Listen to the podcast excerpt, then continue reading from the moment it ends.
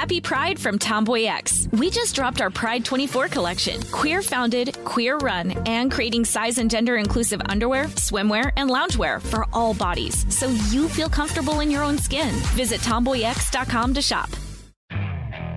Okay, picture this. It's Friday afternoon when a thought hits you. I can spend another weekend doing the same old whatever, or I can hop into my all new Hyundai Santa Fe and hit the road. With available HTRAC, all wheel drive, and three row seating, my whole family can head deep into the wild. Conquer the weekend in the all new Hyundai Santa Fe. Visit HyundaiUSA.com or call 562 for more details. Hyundai, there's joy in every journey. I'm Katya Adler, host of The Global Story. Over the last 25 years, I've covered conflicts in the Middle East, political and economic crises in Europe, drug cartels in Mexico.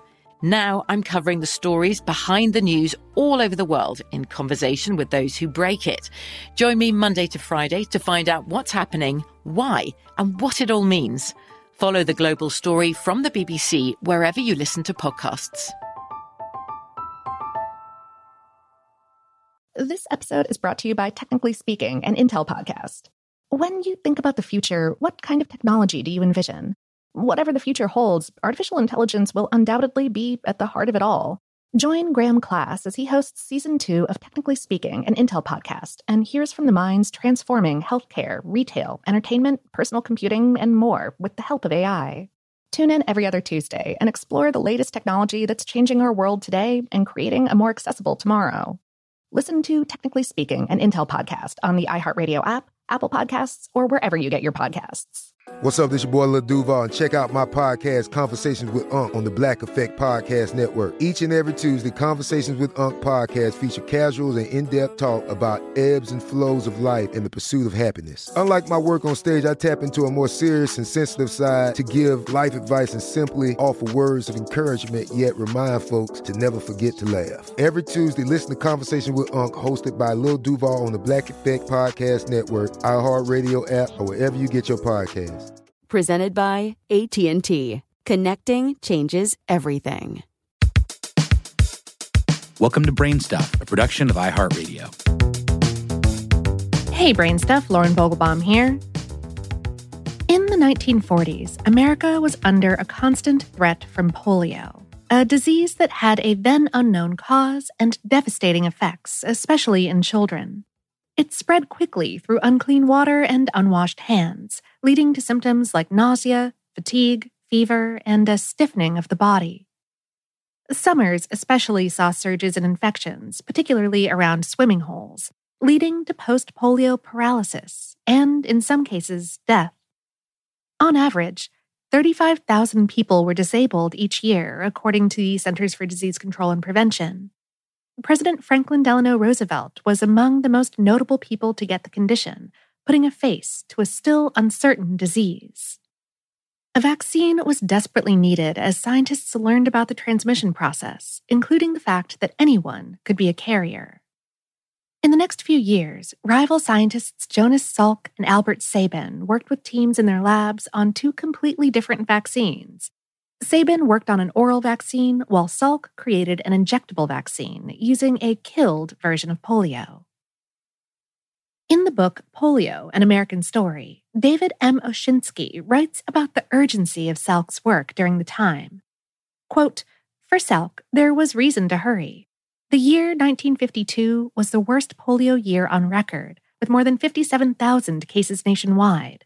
The headlines screamed of plague season and polio time, 21,000 victims suffered permanent paralysis, and about 3,000 died. From the very beginning of the polio epidemic, monkeys were considered to be essential for research before human trials could take place, becoming the unsung heroes of the fight to defeat the disease.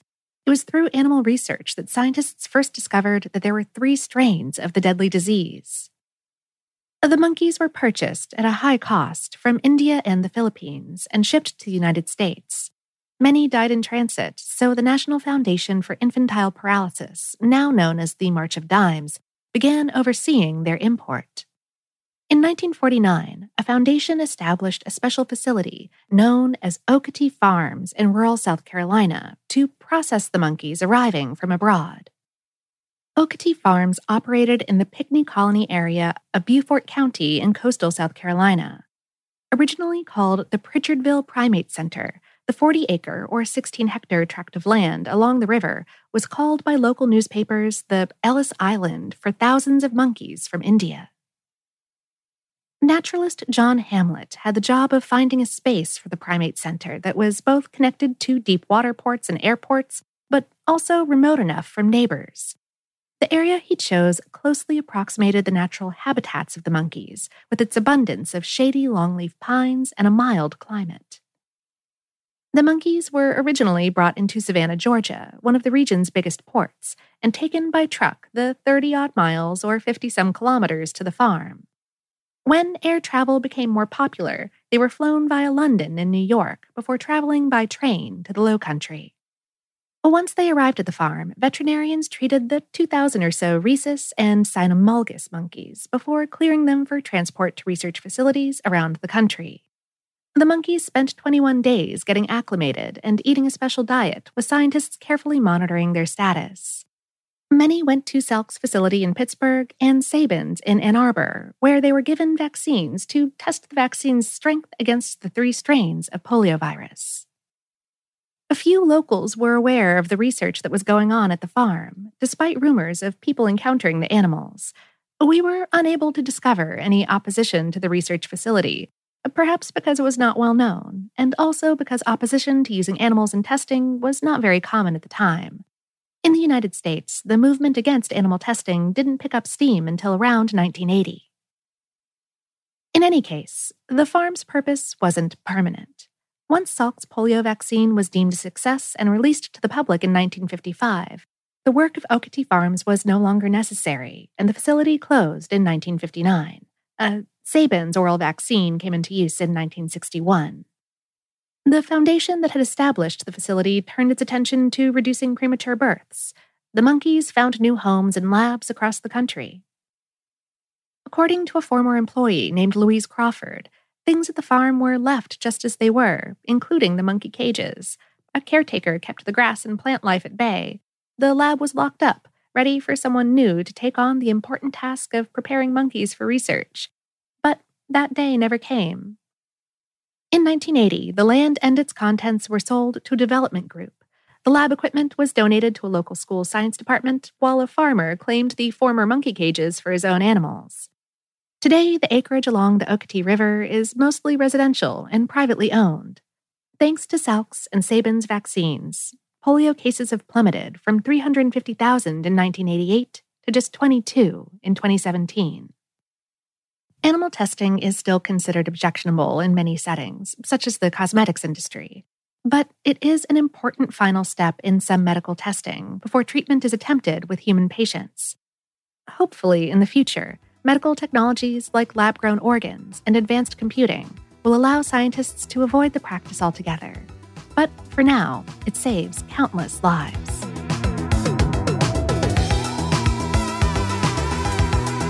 Today's episode was written by Caroline Eubanks and produced by Tyler Klang.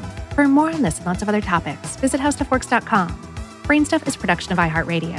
For more podcasts from iHeartRadio, visit the iHeartRadio app, Apple Podcasts, or wherever you listen to your favorite shows.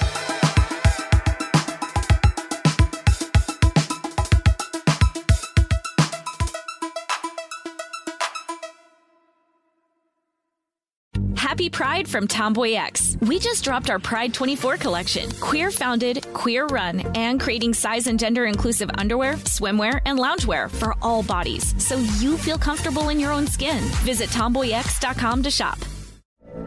From BBC Radio 4, Britain's biggest paranormal podcast is going on a road trip. I thought in that moment, oh my God, we've summoned something from this board. This is Uncanny USA. He says, Somebody's in the house, and I screamed. Listen to Uncanny USA wherever you get your BBC podcasts, if you dare.